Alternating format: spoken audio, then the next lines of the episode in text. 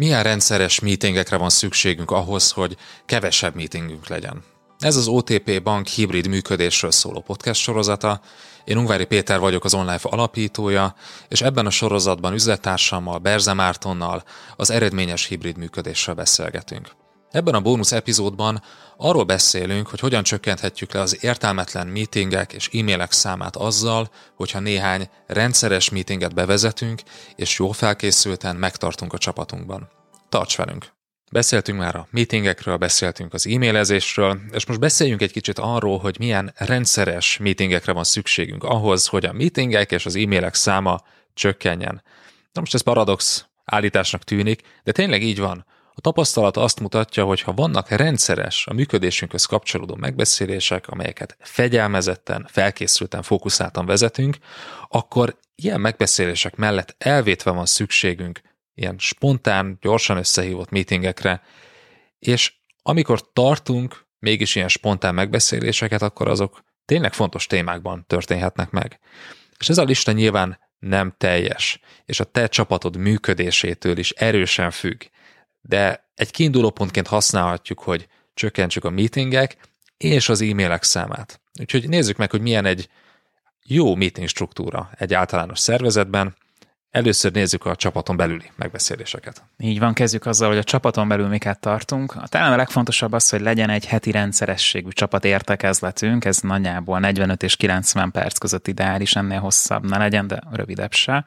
Ugye itt a cél elsősorban a döntéshozatal a mindenkit érintő státuszjelentések itt hangoznak el, illetve hát itt jelentjük be a változásokat, erről korábban már sokat beszéltünk.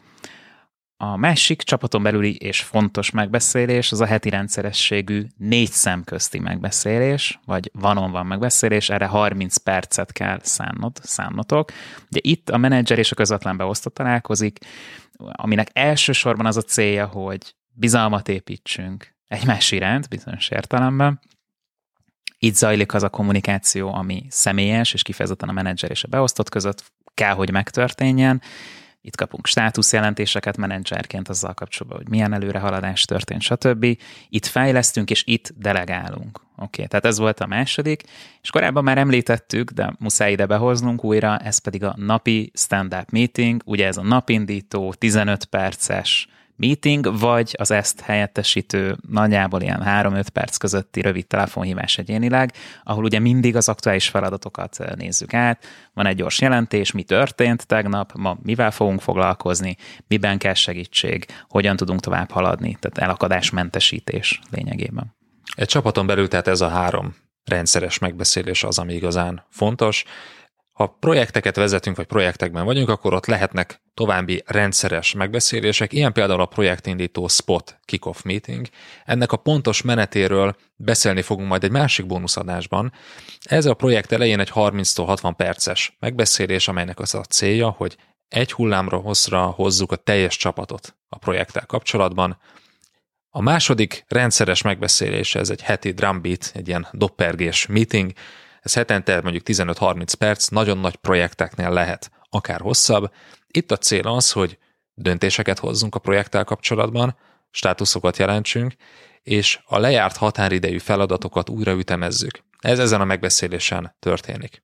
És a harmadik rendszeres ilyen megbeszélés projekteken belül, ez a retrospektív vagy hatvos meeting a projekt végén, ez mit jelent? 15-60 percben kiértékeljük a projektet, levonjuk a tanulságokat egy ilyen brainstorming formátumban, mindenki elmondja, hogy mi volt jó, mi nem volt jó, mit csináljunk másképp legközelebb.